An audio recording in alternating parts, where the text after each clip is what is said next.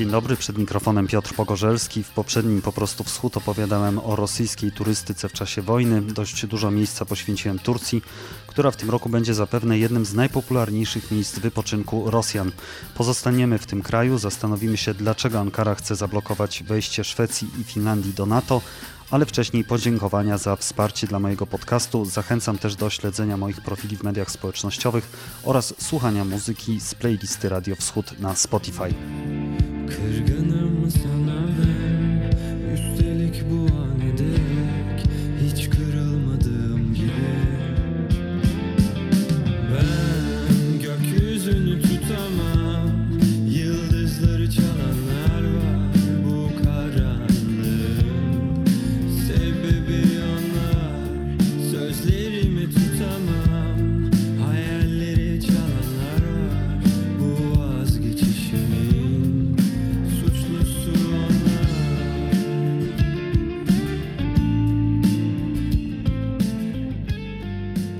Moim gościem jest y, dr Konrad Zasztoft z Uniwersytetu Warszawskiego z Zakładu Islamu Europejskiego. Dzień dobry. Dzień dobry. Decyzja o rozszerzeniu NATO o Finlandię i Szwecję wymaga zgody wszystkich 30 krajów członkowskich. Prezydent Recep Tayyip Erdoğan powiedział, że Ankara się na to nie zgodzi.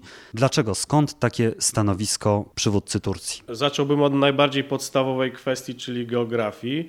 Turcja częściowo jest położona na wschodniej flance, ale jest również położona na południowo-wschodniej flance e, NATO i zdecydowanie jeśli chodzi o percepcję zagrożeń, to e, Turcja postrzega te zagrożenia ze strony południowej czy południowo-wschodniej. No i uważa, że również e, sojusz powinien te zagrożenia uwzględniać, zagrożenia dla Turcji z tamtego kierunku.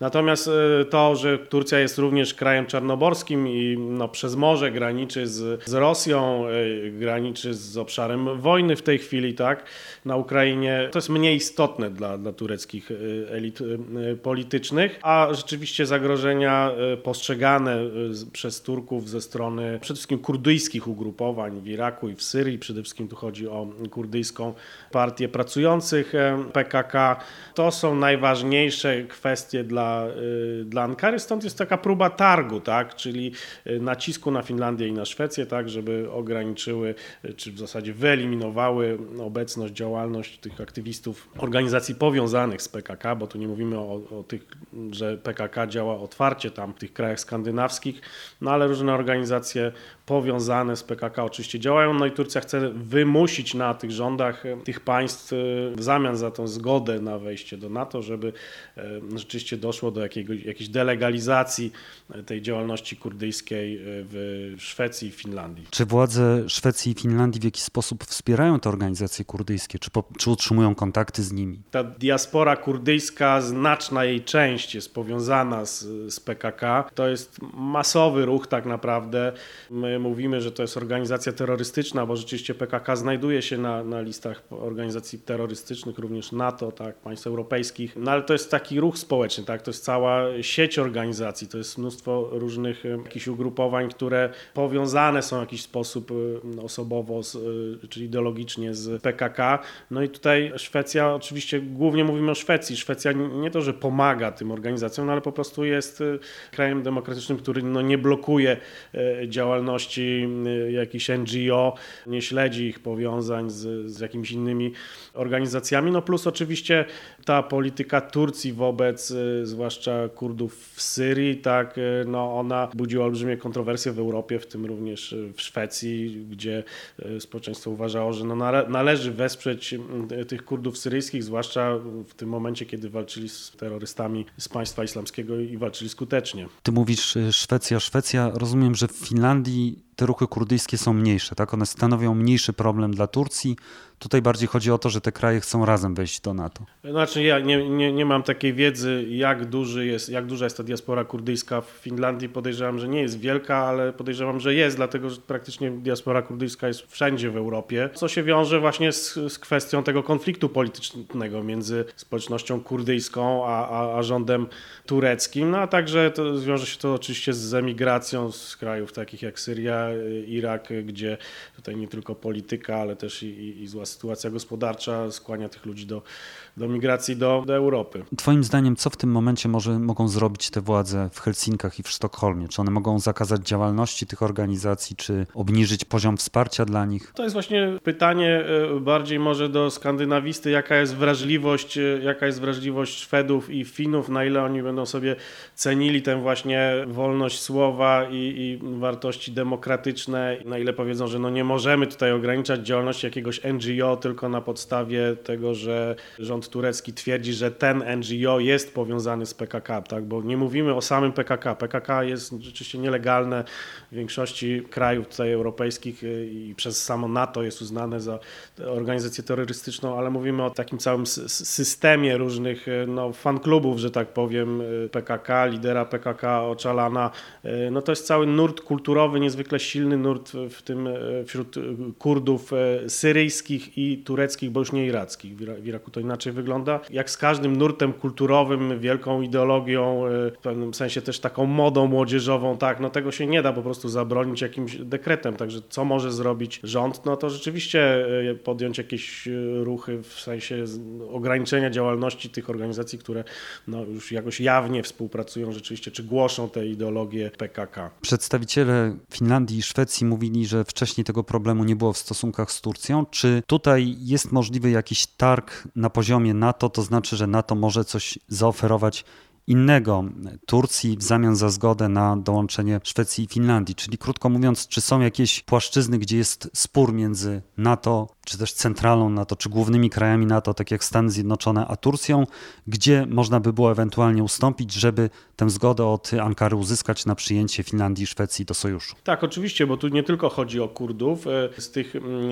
e, powiedzmy środowisk opozycyjnych wobec Ankary, które przebywają na emigracji w Europie, to jeszcze jest ruch Fetulaha Gülena, czyli taki religijno-nacjonalistyczny ruch, który no, do 2013 tak naprawdę współpracował z, e, z rządem Partii Sprawiedliwości i Rozwoju, partii prezydenta Erdoana. Potem doszło do tego rozłamu, doszło do puczu i został ogłoszony organizacją terrorystyczną i dlatego większość jego, czy znaczna część jego zwolenników, członków wyjechała do Europy, do Niemiec, do, do, do, do Polski również, do Szwecji właśnie na pewno też bardzo wielu z nich wyjechało, więc tutaj też jest presja na, na ograniczanie działalności tego ruchu Fetulaha Gülena. E, no i oczywiście są tematy inne, także e, związane z kwestiami zbrojeniowymi, czyli w związku z tą interwencją w Syrii przeciwko Kurdom, Szwecja, Finlandia, także inne państwa europejskie no, wprowadziły embargo na, na eksport y, broni do, do Turcji, więc Turcja się domaga, żeby to embargo y, zostało zniesione. No i tutaj widzę jakieś pole do, do, do ustęp ze strony tych państw europejskich, właśnie Finlandii czy, y, czy Szwecji. No plus oczywiście no tutaj Amerykanie też mają całą paletę takich atrakcyjnych rzeczy, które mogą zaoferować Turcji, no bo tutaj też były różne embarga ze strony Stanów Zjednoczonych, no i, i przede wszystkim po zakupie przez Turcję S-400 Turcja no, była e, wyłączona z tego programu e, produkcji i zakupu samolotów F-35, e, no ale Turcja też potrzebuje samoloty F-16 od Stanów Zjednoczonych. Te F-16 też tutaj są przedmiotem targu, więc być może na przykład sprzedaż tych F-16 też będzie jakąś atrakcyjną kwestią dla Erdoana czy dla Turcji, natomiast też tutaj trzeba podkreślić, że to jest tutaj istotny wątek taki PR-owy, propagandowy działań tureckich czy tych wypowiedzi prezydenta Erdoana związany z publicznością turecką. Tak? W przyszłym roku mamy wybory, tak? więc to już właściwie wchodzimy w tym momencie w okres przedwyborczy. No, Turcja od lat przeżywa i pogłębiający się kryzys gospodarczy. No więc tutaj rząd turecki, prezydent Erdoğan musi szukać jakichś innych kwestii, gdzie może pokazać swój sukces. No i właśnie najczęściej w ostatnich latach to jest pokazywanie tej swojej twardej polityki zagranicznej, gdzie, gdzie on twardo walczy o interesy narodowe Turcji. No i taka właśnie wytargowanie czegoś w związku z tą procesem akcesji Finlandii i Szwecji, no to byłoby e, takim bardzo dobrym elementem tej kampanii przedwyborczej Erdoana. Czyli my tego kroku, tych oświadczeń nie możemy rozpatrywać jako pewnego ukłonu w stronę Rosji? No tutaj trudno na to pytanie odpowiedzieć, bo być może, tego nie mogę mogę w 100% jakby potwierdzić, ale być może Ankara chce tutaj e, upiec dwie pieczenie na jednym ogniu. Tak? Z jednej strony te wszystkie kwestie, o których wspomniałem przed chwilą, e, czyli wytargowanie pewnych kwestii od, od NATO, ale z drugiej strony też no, posłanie jakiegoś takiego po, pozytywnego sygnału w stronę Moskwy, no, dlatego że musimy pamiętać, że Turcja jednak stara się podtrzymywać, kontynuować relacje y, z obiema stronami konfliktu, tak, i z Kijowem, i z, y, i z Moskwą. Stara się pozycjonować jako ten negocjator, chociaż te negocjacje w tej chwili wygląda na to, że pod egidą turecką no, właściwie umarły po, po tym, jak, jak świat zobaczył te zdjęcia z masakry w Buczy. No ale Turcja nadal nie chce zrezygnować z takiej neutralnej postawy. Turcja podkreśla, że my nie jesteśmy tutaj stroną w tym, e, w tym konflikcie. No oczywiście wprost nikt w Ankarze nie powie, że to jest gest w stronę Rosji, ale być może być może również jest. Takich gestów trochę było w stronę Rosji, na przykład uznanie kart MIR, którymi w Rosji można płacić, ponieważ y, są zablokowane systemy Visa i Mastercard w Rosji, na rosyjskich kartach, ale z drugiej strony mamy też y, współpracę zbrojeniową z Ukrainą, tak? Sprzedaż Bajraktarów i to jest chyba bardzo istotne. No to jest, to jest istotne, to jest taki główny element wizerunkowy, y, poprawiający wizerunek y, Turcji w Kijowie, w Ukrainie, tak, no bo, bo rzeczywiście te, te bezzałogowce y, Bayraktar TB2, tak, one odegrały istotną rolę w czasie walk. Ukraińcy są wdzięczni Turkom, Turcy się cieszą, że ich produkt jest tak skuteczny i, i, i sprawdził się na kolejnym arenie działań wojennych, tak, wcześniej w Górskim Karabachu, wcześniej w Syrii. Była zapowiadana współpraca przy produkcji Bayraktarów, e, gdzie mm, Ukraina tutaj też miała e, dostarczać części. E, natomiast no ja, ja nie mam takiej informacji, czy to, czy, to, czy to trwa w warunkach wojennych, a jeśli nawet trwa, to z zrozumiałych względów obie strony raczej tego nie będą upubliczniać. A czy Turcja jeszcze w jakiś sposób pomaga Ukrainie, nie tylko zbrojnie? No, można powiedzieć, że, że tak. Przede wszystkim zamknięcie cieśnin miało, miało pewne znaczenie. To znaczy tuż przed 24 lutego e, Rosjanie wzmocnili swoją obecność na, e, na Morzu Czarnym, jeśli chodzi o flotę, no ale potem oczywiście ten, ten, ten flagowy okręt Moskwa poszedł e, na dno i okazało się, że jednak przydałoby się tutaj jeszcze wsparcie, no a w tej chwili cieśniny są zamknięte, więc to jest, oczywiście pomaga Ukrainie. Z tym, że trzeba dodać, że Rosjanie, są tutaj już potwierdzone informacje, że Rosjanie przewożą przewożą sprzęt wojskowy na cywilnych statkach handlowych, więc jakby tutaj omijają te, y, znaczy właśnie nie omijają, łamią zasady konwencji z Montreux, bo to nie jest dozwolone. Y, no ale niemniej to robią i, i, Turcja tutaj na razie nie, nie zareagowała w żaden sposób. Plus jeszcze jedna kwestia to jest y, zamknięcie przestrzeni powietrznej tureckiej, która jest otwarta jako jeden z niewielu krajów, otwarta dla cywilnych samolotów, samolotów pasażerskich rosyjskich, ale Turcy zablokowali transporty rosyjskie do Syrii, co oczywiście utrudnia Rosjanom bardzo działanie w Syrii, tak, a takie informacje były, że, że, że na przykład oni przewożą jakieś, jakichś żołnierzy stamtąd, żeby wzięli udział w walkach na Ukrainie, więc no myślę, że to też pośrednio jest jakiś też i gest w stronę y, Ukrainy. Czy ta wojna, czy rosyjska inwazja jest jakimś takim oknem możliwości dla Turcji, żeby zwiększyć swoje znaczenie w basenie Morza Czarnego? Bo tutaj mówiłeś, że ważny jest południowy wschód NATO dla Turcji, ale jeżeli chodzi o samo Morze Czarne, czy tutaj Turcy widzą jakieś możliwości? No oczywiście tak. No przede wszystkim co w tej chwili się dzieje, to jest postępujące bankructwo Rosji. Oczywiście Turcja jest też w bardzo złej e, sytuacji gospodarczej, ale jeśli chodzi o flotę, e, Turcja bardzo dużo inwestowała w przeciągu ostatniej dekady albo nawet dłużej, nawet dwóch dekad w budowę nowych, nowych jednostek.